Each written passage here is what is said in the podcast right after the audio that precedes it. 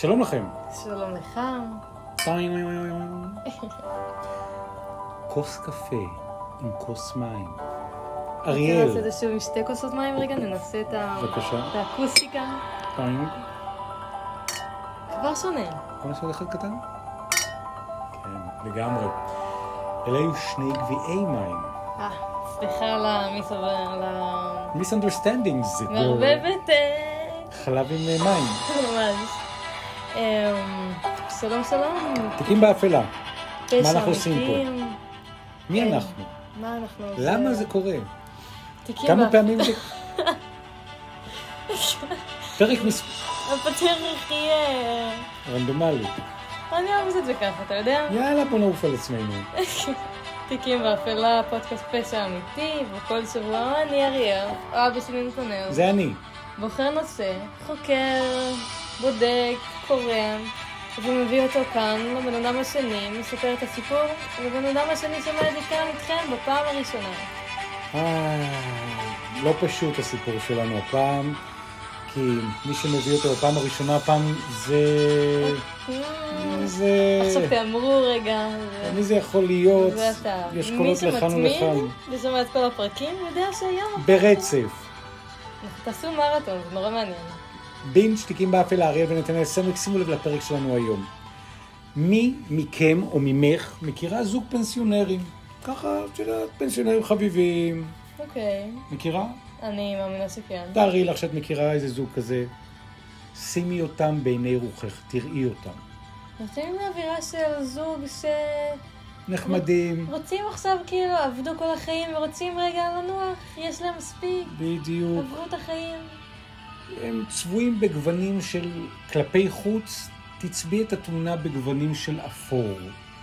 לא משהו מי יודע מה, זוג פנסיונרים. מעניין כמו בלטה. אבל... הייתי שמחה לשבת איתם לקפה? וזהו. ואז דמייני שהם מתים. בדרך הטבע, לניגוד בתיקים באפלה, הם מתים ככל הנראה, ככל הנראה, בדרך הטבע. ואז בני המשפחה עושים במקום סיילס גראז' או גראז' סייל, הם פשוט אה, מחליטים להביא מין אנשים כאלה שלוקחים את תכולת הבית. כאילו אנשים אותם. שצריכים פשוט באים לקחת? לא, לא, אנשים שסוחרים, לוקחים את תכולת הבית, mm, קונים אותם ומוכרים אותם, קונים בכמה זה, מוכרים בכמה זה, okay. צ'פ צ'פ צ'פ. ואז האנשים דמיינו שמאחורי חדלת של חדר השינה, של הפנסיונרים האפרפרים המתים, מה יש שם? יצירת אומנות. מה זה נחשב יצירת אומנות? משהו של מאה ושישים מיליון דולר. Mm, של צייר נחשב או של זה? מאוד, נחשב יצירה שנגנבה. הם מצאו בחדר השינה שלהם יצירה גנובה ששווה... מספר, מספר גבוה מאוד של... מאה ושישים מיליון דולר זו יצירה ששווה, מעט יצירות אומנות שוות כל כך הרבה, והיא תלויה. היצירה הזאת יש לה סיפור מרתק, כי כמה שנים קודם היא לא סתם נעלמה, היא נגנבה, היא נשדדה על ידי זוג שודדים שמעולם לא נמצאו okay. ממוזיאון.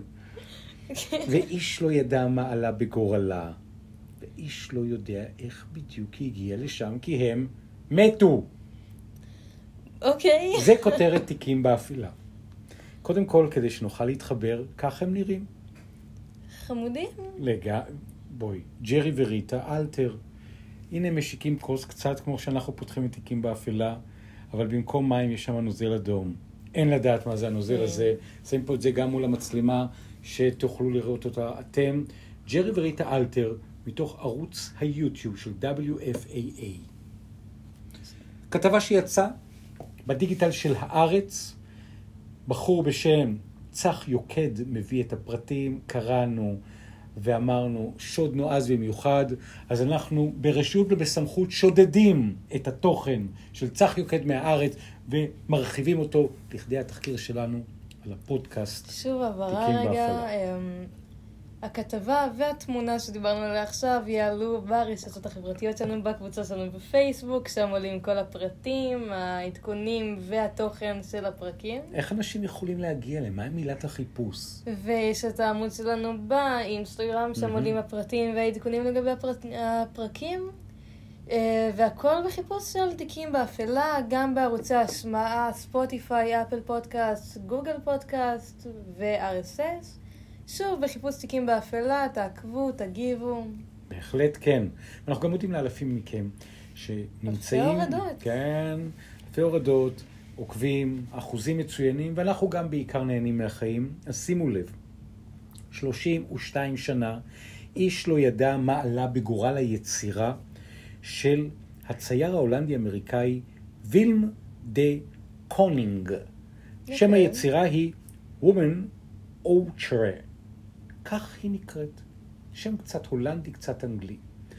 אבל במקרה, את אותה יצירה אלומה שנגנבה מהמוזיאון, מוצאים אותה בבית של ריטה וג'רי אלתר, שמתו. אוקיי. Okay. מה עוד הם מסתירים? אתם שואלים את עצמכם. אה, בקיצור, הכל התחיל מדייוויד. דייוויד התחיל את הכל. דייוויד ון אוקר, הוא בכלל לא תכנן לקחת את העבודה הזאת. פתאום הופיע לו בתיק, ופתאום נתלתה לו יפה יפה בחדר שינה. זהו, אבל דייוויד, הוא הבעלים של חנות לרהיטי ידש. שמעת על ידש, על התופעה יד הזאת? יד שנייה, אני כן. אוהבת. גם אנחנו רהיטי יד שנייה, ועתיקות, בעיירה סילבר סיטי שבניו מקסיקו. השראה, למה לקחנו את התוכן הזה לפודקאסט הזה, לא. שנזכור את זה. אנחנו מקליטים את זה ביום מאוד מיוחד. אוגוסט עשרים עשרים ושתיים. נכון. עברנו בית. נכון. עברנו משרד. הרעיות בבית החדש הוא כולו וינטג'י. אנחנו מאוד בענייני גם יד שנייה, ו- ולהחליף רהיטים וכולי. מעצבים ככה יפה יפה. ומעצבים ככה יפה יפה כל בני הבית. ולמה אנחנו מביאים את זה? כי פה חנות לרהיטי יד שנייה ועתיקות בעיירה הנודעת סילבר סיטי שבניו מקסיקו בארצות הברית. הבעלים דיוויד בדרך כלל מעדיף לרכוש ריהוט מסוויטות של מלונות. לא הולך לעזבונות של אנשים פרטיים. אבל רון רוזמן התקשר אליו באוגוסט אלפיים שבע עשרה, חמש שנים לפני הקלטת פודקאסט זה. הוא ביקש שיבוא לראות את העיזבון של הדודים שלו, ג'רי וריטה, אלתר. המחשבה הראשונה שלו הייתה פשוט להפנות אותו לחנות יד שנייה אחרת בעיירה. באמא שלך אין לי כוח לזה, זה מה שהוא חשב. אלא שהפעם, באופן כמעט מיסטי, דיוויד ון אוקר הולך בכל זאת להעיף מבט, ויאללה, אולי נמצא שם משהו. רון אמר לי שהבית מלא ברהיטים עתיקים, אז החלטתי לקחת את שני השותפים שלי, את בק ואת ריק, ולתת לזה הזדמנות. נחמד מאוד. למחרת, השלושה נוסעים. אוקיי. לקליף, זו עיירה שיש בה כמה תושבים. כמה תושבים יש בעיירה? קליף. ניחוש פרוע? מעט מאוד. נכון, אבל כמה בדיוק? בואו נדבר על מספרים. אתה עם המידע היום. מספר לי? בוודאי. יש. מאתיים תשעים ושלוש. אה, וואו, זה באמת מעט. במילים אחרות, זה חתיכת בלוק. מפקד האוכלוסין של אלפיים ועשר, מאתיים תשעים ושלושה תושבים, מגיעים, מגיעים לשם כדי לבחון את העיזבון. יש רחובות שזה האוכלוסייה של רחוב אחד. בסין זה בערך כמו קומה אחת בבניין בעיר. בקיצור, הם מגיעים לבית. מה קורה שם? יש שם שלושה חדרי שינה ושטח נרחב, מוקף בגן ירק, בריכה גדולה ועשרות פסלים. נשמע בית. מעניין. נכון. דיוויד ון אוקר נזכר שזה היה פעם בית יפה, כך הוא ככה מספר, אבל אותו שלב כבר סבל מהזנחה גדולה, כי כאמור הם מתו וזה לא כל כך טופל. השלושה, שלושת השותפים של החנות ידש מתפצלים. אחד הולך לחדר השני, השני הולך לסלון, השלישי הולך לטייל וכולי. בחדר הייתה תלויה עבודת אומנות, העתק ברור של יצירה של מטיס, כזה שקונים בחנות בכמה עשרות דולרים במקרה הטוב. אבל כשהוא סוגר את הדלת של חדר השינה, הוא מסתכל מה רואים מאחור, עבודה נוספת, שאי אפשר היה לראות כל עוד הדלת הייתה פתוחה. הסתכלתי על הציור מקרוב. נראה שזה היה בכוונה להסתיר אותם. כנראה, הם לא פה כדי להעיד, וראיתי בבירור את כל הנגיעות של המברשת, את הגוונים השונים של הצבע. ובכל מקרה, הוא לא נופל מהכיסא. הייתי בטוח שזה גם כן איזשהו העתק של משהו שאומנים לא יותר מדי מוכשרים נוהגים לעשות, שמבקשים לצייר חיקוי של יצירת אומנות אחרת, מקבלים איזה כמה עשרות דולרים והולכים הביתה. שעה וקצת לאחר מכן יוצאים השלושה מהבית עם רשימה מפורטת של כל הפריטים שהם רוצים לרכוש. בסך הכל הם אומרים כל הבית, הכל, כולל הכל, כולל הכל מכל, זה סך הכל, אנחנו רוצים לשים לכם אלפיים דולר. סביר. זניח. מאוד. אני מזכיר, היצירה מאה ושישים מיליון דולר, זה היה ספוילר. Mm. סכום נמוך יחסית, ששיקף את מדרת האטרקטיביות של הריהוט בבית. ההצעות שלנו להזמנות נעות בדרך כלל בין חמשת אלפים ל-חמישה עשר אלף דולר, כי הם חושבים שהם יכולים להרוויח פי שתיים או פי שלוש. פה הם חשבו בקיצור שזה על הפנים. שמו סכום קטן. האחיין שהופקד על הטיפול בעיזבון הגיב בסיפוק. הוא אמר שמבחינתנו אנחנו יכולים לקחת את כל מה שיש בבית חוץ מכמה קופסאות שבהם היה אוסף השקופיות של בני הזוג מהטיולים שלהם באירופה. את הציור תמחר ון אוקר לפי שווי של... כמה? מאתיים דולר. האמת היא שהייתי משוכנע שיצאתי פרייר, הוא אומר בריאיון אחר כך. חשבתי שהייתי צריך להציע עבורו לא יותר מ-שבעים וחמישה דולר.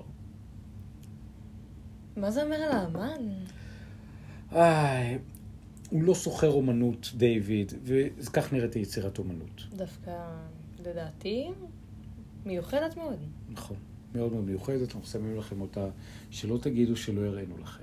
שוב, הכתבה שבה נמצאות התמונות עליהם בפייסבוק שלנו. Woman Ochre. אתם יכולים גם לחפש את, ה... את הציור עצמו. דה קונינג. בני הזוג הדקו את הציור לקיר באמצעות... סלוטייפ או משהו. שטחן סיכות. פשוט לקחו... איזה כבוד לציור. כן, שמו את זה מאחורי הדלת. כבר למחרת מגיעים מסעית, מעמיסים את השולחן של האוכל, מסעיות אנחנו מאוד בתקופה הזאת, גם שולחן עם אוכל, גם ספות בסלון, גם ראיתי מחדר השינה כמה מנורות שולחן לגרטלים, וגם את אותו ציור מחדר השינה, שוון אוקר תכנן לתלות בדירת הנופש שהחזיק. הוא אהב את הציור. אבל לא העריך את הערך שלו נכון בכלל. כן, היו שם חסרים כמה אפסים. לא חלפה שעה מרגע שהגיעו בחזרה לחנות, פורקים את הסחורה, עד שאחד התושבים המקומיים. אדם, שקוראים לו ג'יימס, נכנס לחנות, ג'יימס מגיע, ואז הוא אומר, תגידו, זה לא יצירה מקורית של דה קונינג? הוא שואל, אני מזכיר, הירה מאתיים תשעים ושלושה אנשים, ון אוקר לא מתייחס לשאלה ברצינות, כעבור חצי שעה חוזר לחנות ומציע לקנות את העבודה. הוא אמר שהוא לא רוצה לרמות אותנו, נזכר, והוא הציע שיבדוק באינטרנט אם זאת אכן היצירה המקורית, ואומר שאם כן, הוא יחזור באותו ערב לקנות אותה. הוא אמר שיש לו גיבוי כספי של אנשים שיכולים לשלם עבורה לא מעט כסף. בובום. לא חלפה חצי שנה, למעשה חצי שעה. Mm. ושכנה אחרת, ננסי, ננסי נכנסת לחנות. היא מביטה בעבודה, ואומרת שגם היא חושבת שמדובר באיזשהו ציור מקורי, משהו ששייך למישהו. תוך פחות מחצי שעה, עוד אחד שואל על היצירה הזאת. נזכיר כתבה מתוך השער של מוסף הארץ, שוד כמוס. שוד כמוס, זה הכותרת של הכתבה, עם אותו זו.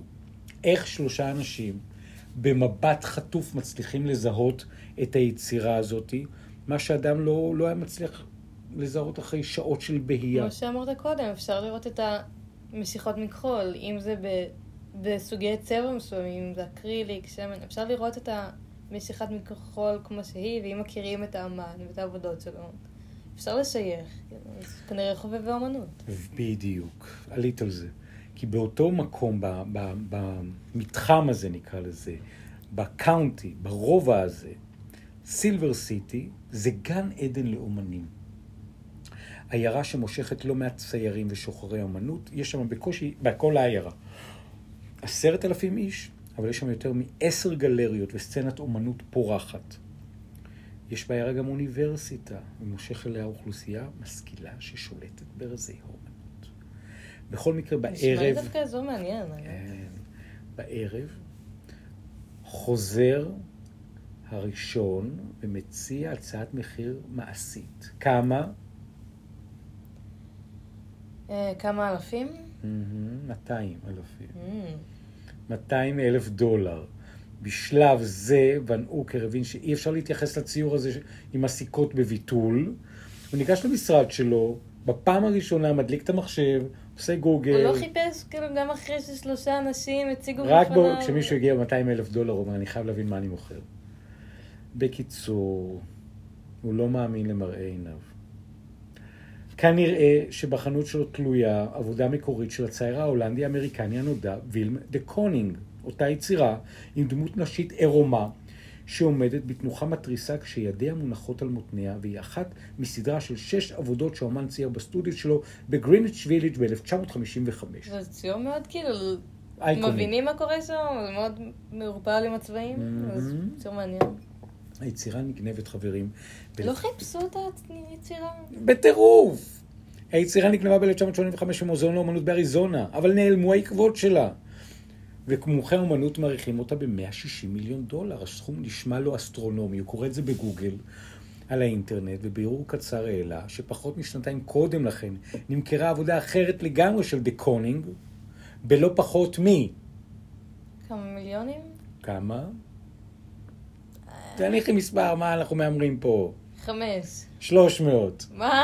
שלוש מאות מיליון דולר עבודה אחת. אז מאה ושישים מיליון לעבודה גנובה, נשמע סביר. והיא הפכה להיות באותו זמן יצירת האומנות היקרה ביותר בעולם. וואו. ציור אחר מאותה הסדרה של דה קונינג, וומן שלוש, נמכר ב-אלפיים ושש תמורת סכום פעוט של... אני כבר לא רוצה לנחש. מאה שלושים ושבעה מיליון דולר וחצי. זה רק עולה. לא חצי דולר, אלא חצי מיליון. בקיצור, הוא יושב מול גוגל, הוא נכנס לאינטרנט ומגלה שהוא פשוט, יש לו שם יצירה ענקית, יצירה גנובה, הוא עומד לקבל התקף לב, הוא נרעש כולו. איי, עכשיו אנחנו עושים פלשבק. אוקיי. השנה היא אלף תשע מאות שמונים וחמש, המאה הקודמת. בוקר שאחר ארוחת חג ההודיה מסורתית. בסביבות השעה תשע פותח קצין הביטחון את הדלת הראשית של המוזיאון לאומנות של אוניברסיטת אריזונה. הוא מכניס פנים את אחד מאנשי הצוות. שני מבקרים נכנסים יחד איתו. גבר ואישה. הגבר עולה לסייר בקומה השנייה של המוזיאון, בעוד האישה מפטפטת עם המאבטח בקומה הראשונה.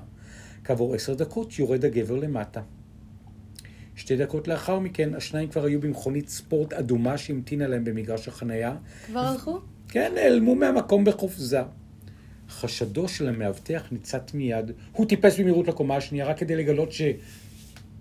כל מה שנותר מיצירת האומנות שנקראת Woman Ochre, הציור היקר ביותר שהוצג אי פעם במוזיאון, הוא מסגרת עץ ריקה.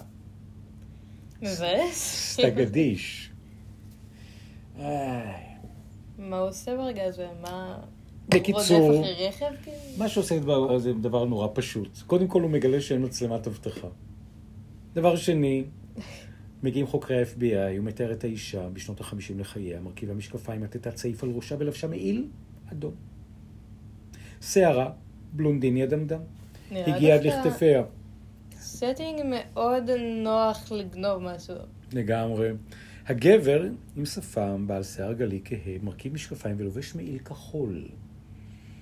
מי האנשים מתחילים לחקור, להיכנס, להסיח את דעתו של המאבטח, לתלוש את הציור? זה מעשה שדורש לו מעט אומץ ובעיקר הרבה חוצפה. דרך לא תאר את זה. אומר איש ה-אף בי איי לשעבר, רוברט ויטמן, בשיחה עם מוסף הארץ שתחקר את הפרשה החשובה הזאת. הוא אומר, לא סתם הורידו את היצירה מהקיר, אלא עקרו אותה בכוח. ויטמן ייסד ב-אלפיים וחמש את המחלקה, מחלקת החקירות הראשונה ב-אף בי איי, שמוקדשת לפענוח מעשי שוד של יצירות אומנות. תיקים באפלה של יצירות אומנות. אני מניחה יש אגף שלם, כי אם הבן אדם מעריך טיפה אומנות... ברור. ויש לו את האפשרות... כנראה יתפרע על הגישה הזאת שיש לו. אז בקיצור, אותה מחלקה, בהמשך למה שאת אומרת, הוא מגלה שבהתחלה הם חתכו מהמסגרת באמצעות סכין יפנית כזאת, היא סכין חיתוך זולה. מה שמפריד את היצירה מהשוליים המקוריים שלה.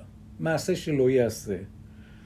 לאחר מכן הם תולשים אותה ממשטח הקנבס שאליו היא הייתה מחוברת, מגלגלים אותה. לא, קשה לשמוע את זה. זה... כדי להסתיר את הציור מתחת למעיל, וכל זה מסב ליצירה נזק אדיר, זו יצירה היסטורית. נכון מטורף. גם נראה לי אנשים שמעריכים אומנות, יעריכו אותה, יקחו את זה בעדינות, זה יצירה... בקיצור, ככה, זה היה קלסטרון. את רואה אותו? אנחנו מסיימים לכם את הקלסטרון, תוכלו גם לראות, אנחנו נשלח את הכתבות, עניינים. מכל אלה. משהו שפם, משהו גברת, משהו שיער, משהו משקפיים, לך תדע. אבל התחילו להפיץ את הקלסטרון. תכלס, אבל תהיו מאוד כללי. כן, האם יש טביעת אצבע? יש? לא. מה? בסדר.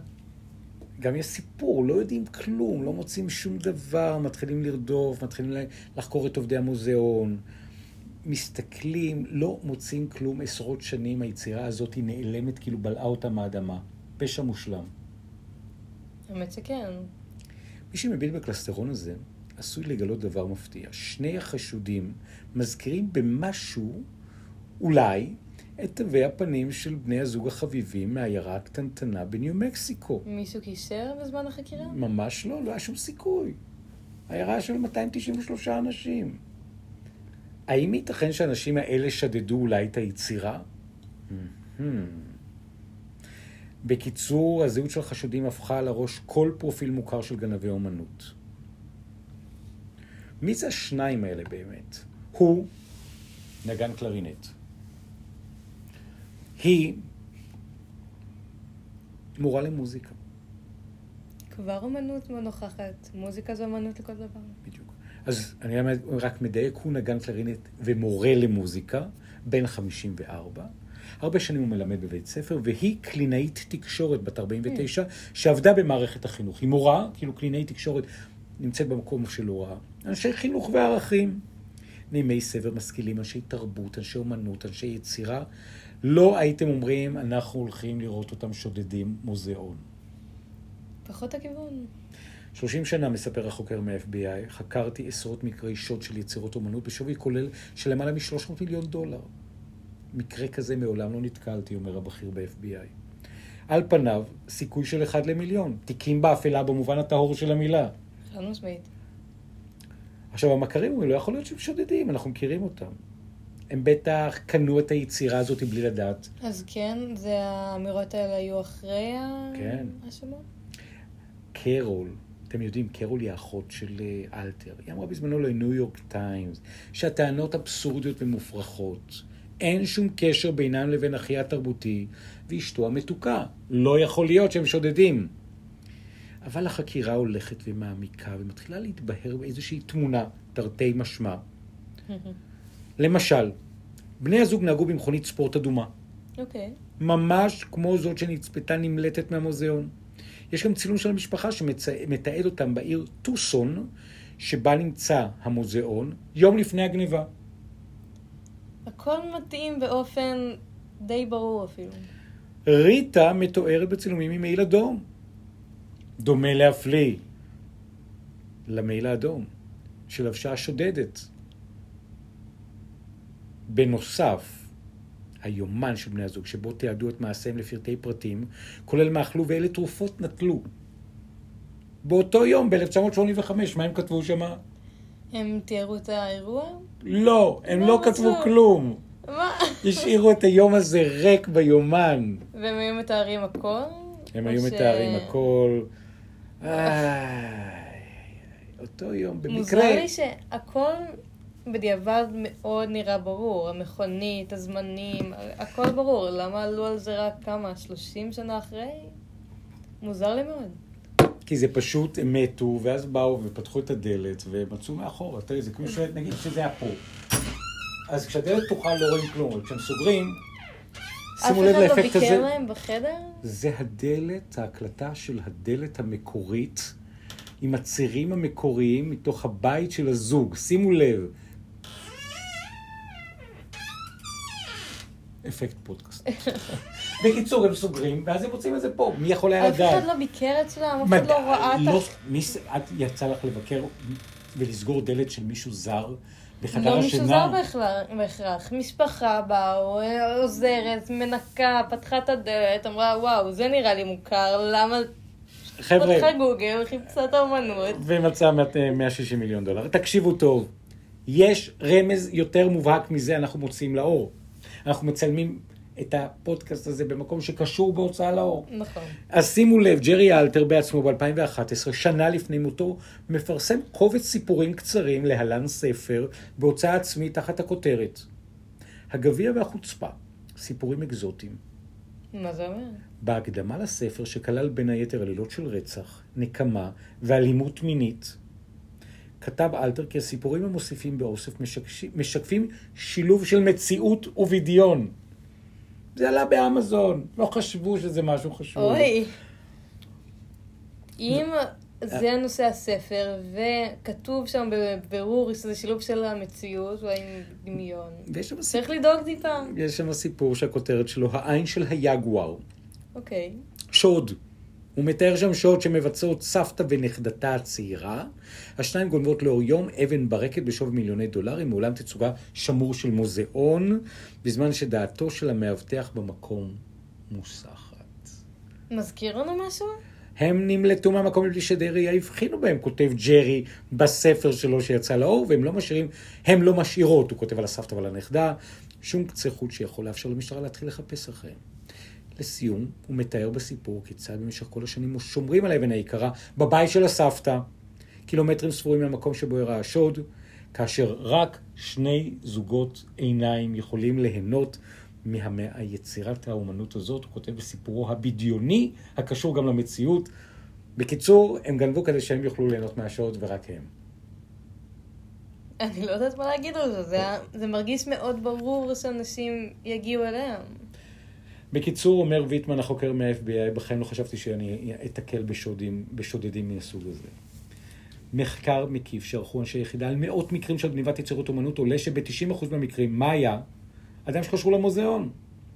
עוצר, חוקר, אומן, יוצר, מישהו שיודע איך להיכנס, מאבטח, מה שנקרא איזה קשר פנימי, ויש לו איזה, איזה יכולת להיכנס, ברוב המקרים. וגם, זה תשעים אחוז, עשרה אחוז, לפי הסטטיסטיקה. גם שם הם חריגים. למה? כי הם לא יתירו אחריהם שום עקבות, שום מדי ראייה, ובמשך כל השנים הם השתמשו ביצירה הזאת באותו מקום, תלויה על הקיר בחדר השינה מאחורי הדלת. הזאת. זאת אומרת, הם לא ניסו למכור אותה בשוק החופשי, לא יתירו שום עקבות, הם פשוט נהנו מהשוד ומהיצירת אומנות, וזהו. ולא אמרו את זה לאף אחד. אז זה נשאר תלוי, ליד שידת הבגדים, עם המכונת סיכות, לא מחליפים ידיים, לא סוחרים מפוקפקים, לא שוק שחור, לא מצוקה כספית, לא כלום. כמו שהוא כתב בסיפור שלו, שהאוצר הזה ייהנו ממנו רק זוג, שני זוגות עיניים. זה מאוד מאוד נדיר, שבעצם שומרים את יצירת האומנות הזאת לעצמם, לא מוכרים ולא עבור רווח כספי. אז עולה השאלה, למה כן? מה את אומרת? למה הם עשו את זה? אדרנלין אולי. מדהים, אדרנלין. כן? זאת הערכה של איש ה-אף בי איי. כי תשמע, מהתיאור שהסברת, היה להם חיים מאוד רגועים. הם טיילו בעולם. את יודעת בכמה מדינות הם היו? כמה? מאה וארבעים. הם טיילו בכל העולם. אז מבחינתם הם ראו הכל, אז אולי ממקום מסוים הם רצו איזה ריגוש, אז זה משהו שהם לא... בדיוק. שבסופו של דבר, במהות הם ייהנו ממנו בסופו של דבר, שוב, ציור מאוד יפה. Mm-hmm. אבל תהליך של... שבו... רוצים אדרנלין? יפ... יפיל אותם... רוצים אדרנלין? חבר'ה, תלכו ללונה פארק. תצחקו במכוניות... תרוץ מרתון. כן, תשמע... מה זה השוד הזה כדי לקבל אדרנלין? אוקיי? כנראה, כי הם לא פה. הצליח להם נהדר. עכשיו, מרגע שהם תפסו אותה, הם התייחסו לזה בערך כמו סחבה. לא שימור, לא איזה קנבס קטן, לא, סיכות. גם איך שהם הוציאו את זה עם סכין פשוט, חתכו את זה ממסגרת. זה יחס מאוד... בדיוק. מלוכלך באיזשהו מובן הציור. ג'רי גלגל את הציור והחביא אותו מתחת למין, מה שפגע יותר באיכות. מה שהכי מדהים... לא, לקפל את הצבע. זה לא... לא כשהם כבר מגיעים לחדר השינה, עכשיו את מציירת. ואת עושה אומנות. לפעמים. האם היית מעלה בדעתך להשתמש במהדק משרדי, פשוט, כדי לתלות את זה על לוח קנבס פשוט, ולעשות עוד חורים ועוד זה? הכי גרוע מבחינתי דבק. עכשיו, הם היו אנשים משכילים, לא תגידו. הם... עכשיו, אה, ג'רי גם היה מצייר. הוא גם היה משורר. אין דבר, נראה לי הכי מרגש את זה, לתלות ציורים של עצמך, של לעשות ואם הוא כבר מצייר? כן. עוד משהו קטן שחשוב להדגיש, שניהם הם יהודים. חשוב להגיד את זה. זה לא עוזר לנו למוניטין היהודי. כן, לא עוזר, אבל אנחנו נגיד את זה ככה. אחד הסטריאוטיפים זה החמדנות. אבל הייתה להם מזוזה קטנה בכניסה לבית, וגם הם חגגו לילד בר מצווה. אבל הם לא, שום דבר חוץ מזה לא העיד על זיקה ליהדות. בקיצור, מקום שהם גרו בו גם שמר על פרטיות מלאה ומוחלטת. עיירה קטנה. דווקא אני מצפה מי עיירה קטנה דווקא שתהיה שיא רכילות, שכולם ידעו את השם, כמו קיבוץ. כן, אבל... אבל כולם מצ... יהיו לפחות מודעים למי נמצא. מצד שני זאת אמריקה. אמריקה זאת מנטליות אחרת מקיבוצים. נכון. זה אנשים שכאילו... לא יכול... כולם שם יהודים. בדיוק. היא עבדה בחמש שנים בבית ספר, ואחד האנשים אומר למוסף הארץ שהייתה טיפוס מאופק, וכל התהליך הזה בסופו של דבר הם היו מדברים בארוחות המשפחתיות, גם עם המשפחה יותר מורחבת על הטיולים שלהם בעולם, והם ביקרו ב-מאה וארבעים מדינות ושבע יבשות. הבית היה אגב מלא ביצורות אומנות מכל העולם, כי הם היו טסים וכולי. אז א', יכול להיות שאולי היה שם עוד איזשהו שוד אחד או שניים. שני הילדים שלהם אגב, הבן והבת, ג'וסף וברברה. אוקיי. היית מאמינה שקוראים לה ברברה? הייתי מאמינה. למה? היינו בדרך לפה, בדרך לאולפנו פודקאסט, שמענו מערכון של שלישיית הגשש החיוור. על מה? על חברת הובלות. גם מתחבר למעבר דירה שלנו. עכשיו, אנחנו שומעים את זה ברדיו, זה לא שאנחנו בחרנו במערכון. מישהו שמים ברדיו, שומעים את כאן רשת ב', מערכונים מצחיקים, מערכון של הגשש, על, על המוביל, קרמר נגד קרמר, מערכון אלמותי, ולבחורה קוראים ברברה. מה הסיכוי של הבת של זוג השודדים של הפודקאסט? עכשיו אני עושה פה גילוי נאות. לא ידעתי עד לכניסה, כי אני תמיד אוסף כל מיני תחקירים, מה אני אבחר הפעם. Okay. רק עכשיו נזכרתי, זאת אומרת, רמה ממש רגע לפני אמרתי, אנחנו נלך בגלל מעבר הביתה לפודקאסט על הנושא הזה, של השוט של הציור, אבל לא זכרתי שקראו לה ברברה. לא מדהים? גם זה בנסיעה מה ששמענו, זה לא... מה הסיכוי שזה יקרה? איזה צירוף מקרים מטורף.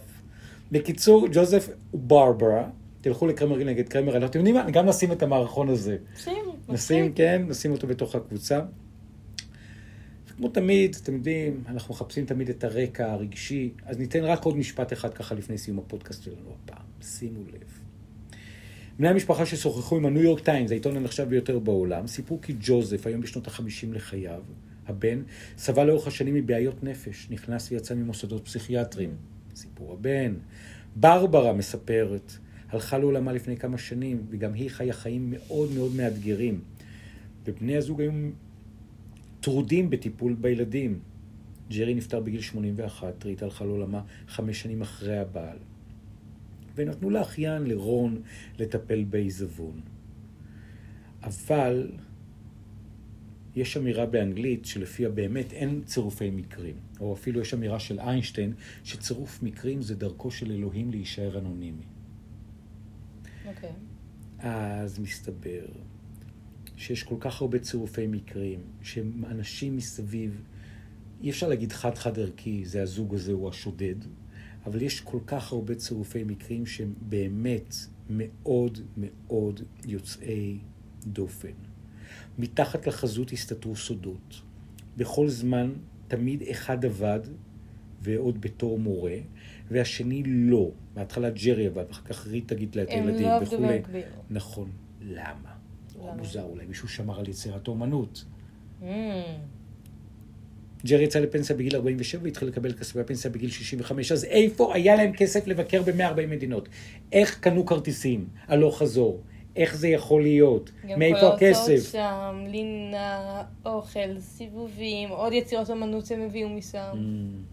כנראה שהיה איזה מקור הכנסה נוסף, שממין את האורח חיים הזה. הם לא רוצים לפתוח את החיים, המשפטי, את החיים המשפחתיים, אבל אחד מבני המשפחה מעיד בראיון לניו יורק טיים שמצוטט במוסף הארץ, שהם אנשים חסרי מצפון. מילים קשות. על ריטה הוא אומר אותו קרוב משפחה, סוציופתית, פסיכופתית ונטולת חמלה. כנראה אמירות האלה באות מאיפשהו. עכשיו מתחילים לשאול מי המקרה, מי המוח, מי הצד השני, מי מרכז המשפחה, מי תכנן, מי המבצע. עכשיו מסתבר שריטה הובילה קנוניה נגד שני האחים הגדולים ונשלה אותה מכספי הירושה. מתוקה. ריטה הונתה אותם, אומרים האחים. משהו של מאה אלף דולר, כשהמשכורת השנתית הייתה ארבעת אלפים דולר. זאת אומרת, עשרים שנות עבודה, היא דחקה אותם החוצה באיזושהי דרך לא ברורה. זאת אומרת, האחים אומרים עליה שהיא נטולת מצפון, הם השאירו אותם בלי כסף. בקיצור, חמש שנים אחר כך האנשים עדיין כועסים. אומרים שהם נטולי חמלה, שמשוכנעים שמעל החוק, שמגיע להם, שמשהו שלי שלי, שמשהו שלך שלי. אוקיי. איי, איי. בקיצור, מה קרה עם יצירת האומנות? נסגור את הפרק הזה, יש לך רעיון מה קרה שם? אה... אתה רוצה לספר לי? את יודעת מה? נלך על זה בגדול. אה, יש. הבחור, מהחנות ידש, התקשר לאוצרת של המוזיאון, אומר, תקשיב, יש פה משהו מטורף, כנראה, אתם מחפשים איזה משהו שלושים וחמש שנה, זה כנראה אצלי. אוי. אז הוא אומר, היה משוכנע שתוך כמה דקות ה-אף בי איי נוחת אצלו במסוקים ועוזר לו. אבל אף אחד לא חוזר. בשיר הודעה, לא חוזרים אליו. חמש שעות לא חוזרים, ואז הוא הולך, מתקשר בעצמו ל-אף בי איי. כל העיירה מתחילה לרכוש שמועות. כנראה שרובה יש תלך עליו, כי איך היא הופיעה אצלו? בקיצור, הוא לוקח את היצירה, מפחד שישדדו לו אותה מתוך החנות ידע שלו, עוטף אותה בסמיכה ולוקח אותה הביתה. באותו ערב מתקשר אליו סוכן מיוחד של ה-אף בי איי מהיחידה לחקר פשעי אמנות. הסוכן אומר לו, לא לחזור עם הציור לחנות, תחביא את זה, אנחנו בדרך אליך. את הלילה הוא מעביר בסלון. העבודה קבורה מתחת לספה. אקדח טעון מונח לידו. אמריקה. למחרת בבוקר ניגש לעורך דין שהתגורר במורד הרחוב, ושאל אם הוא יסכים, תשמור לי בבקשה ליצירת האומנות הזאת. ורק הסוכן אף בי איי אמר לו, למחרת תגיע לחנות, תתנהג כרגיל, כאילו שלא קרה שום דבר. ואז הוא קיבל טלפון מעורך דין שני, שאומר לו, תקשיב, בוא נתקמבן, תן לי את היצירה, נמכור אותה לאוניברסיטה, נקבל כסף, נקבל כסף מהביטוח, לאוניברסיטה יש כיסים. בקיצור, הוא התקשר שוב לאוצרת. אמר לה, תקשיבי, תבואי ותבואי מיד, כי כבר עורכי דין מתחילים לחוג, כמו עורבי טרף סביב יצירת האומנות ומאות המיליונים. אני גם לא רוצה כסף, פשוט באמא שלכם, תיקחו ממני את יצירת האומנות הזאת. רק קחו את הציור ותגמרו עם זה. בקיצור, הוא השאיר את היצירה הזאת אצל עורך הדין. הוא מכר אותה? לא. אוקיי. ואז הוא בא לאסוף אותה. האיש נועל אותה בחדר הישיבות ולא מוכן לפתוח לו את הדלת. הוא אומר לו שהוא לא, לא מאשר בשום פנים לשום נציג של רשויות האכיפה להיכנס אליו הביתה. קמתי מהספה, התקדמתי לבר החדר ואיימתי שאם הוא לא מביא לי את המפתח עכשיו, אני בועט לו בדלת ופורץ אותו בכוח. אז הוא התרצה. לא חלפו עשר דקות, ואוליביה מילר, האוצרת של המוזיאון, דופקת בדלת. אני זוכרת שזה נראה לי לא אמיתי, להביט בעבודה בפעם הראשונה. זו הייתה תחושה חזקה של... הקלה. בדיוק. שישות, שעות מאותות עצבים. אבל הייתי כבר בטוחה שזה הציור המקורי. ועכשיו הם יצאו למסע של רסטורציה. לשחזר, לתקן, לדייק, להחזיר כמה שאפשר את היצירה הזאת אל המקום שהיה, ולהביא מנוחה על היגע. תיקים באפלה. Mm. אריאל סמריק, משפט הסיום שלך. סיפור שונה מבדרך כלל. נכון. לתורה. כן, הפעם הלכנו קצת על קולטורה, קצת אומנות, קצת ספרים, קצת ספרות, קצת שודים. Mm, כיף. שזה מתחבר ביחד. הכל התחבר לנו, מאה ושישים מיליון דולר. לא פשוט. יש משפט אחרון שלך? כן. דבר עלינו. תמיד תפתחו את חדר השינה של המכרים הפנסיונרים שלכם, ותציצו מאחורי הדלת. לעולם אי אפשר לדעת מה נגלה שם. ותקראו את סיפורי היהודים שלהם. אולי שם פרטים. כשמישהו מוציא ספר פיקשן באמזון או כזה או אחר, תקראו בין האותיות, לפעמים מסתתרת שם התעלומה ששווה מאה ושישים מיליון דולר. מי יודע? תודה רבה. עוד כוס קפה מול כוס מים. אנחנו נעשה את זה עכשיו עם מים מול מים. תימו לב טוינג. אחד יפה זה היה. כן. אריאל ונתנאל סמריק. זה הרגע להגיד לך המון המון תודה, אריאל. תודה לכם, תודה למי שיקשיב בפרק, שוב אתם יכולים למצוא אותנו ולשמוע ולעקוב ולהשאיר תגובות בערוצי ההשמעה שלנו. שהם. ספוטיפיי. שהם. אפל פודקאסט. וגם. גוגל פודקאסט. וגם. אר אס אס. וגם. זה ערוץ ההשמעה שלנו כרגע, אתם יכולים באמת להגיב שם. להגיב... קבוצת פייסבוק. קבוצת הפייסבוק, שם עולים כל הכישורים, הפרטים. עמוד האינסטגרם. שם עולים רק הפרטים בעיקר. כולם בחיפוש תיקים באפלה. תיקים, איך כותבים תיקים באפלה באנגלית? לא הכרחית, אפשר לשפס את זה בעברית ובאנגלית, איך שזה נשמע, תיקים באפלה. באפלה? תיקים. מה עם ברברה? איך הגיע אלינו ברברה? תקשיבו. זה קטע מטורף. אתה רוצה לשים את זה? אנחנו נשים לכם גם את המערכון. נשים את הקישור שלו. כן, זה קרמר נגד קרמר, זה מערכון אלמותי של הגשש, והוא כאילו ניבא את הפודקאסט הזה, נכון? זה מטורף, פשוט מטורף. היה לעונג, אנחנו רוצים להגיד לכם המון תודה שאתם יחד איתנו מצטרפים, עוקבים ומשתפים, ואתם חלק מהקהילה האלמותית של תיקים באפלה. נכון. פנסיונרים זה לא תמיד מה שנדמה שלהם. האם אנחנו יכולים לקבל תשובה סופית ואולטימטיבית? לא. אבל הרבה סימנים מעידים שהתיק הזה פתור והוא מאחורינו. אתם יכולים לקבל נשימה אחת של רגיעה. תודה רבה לכם.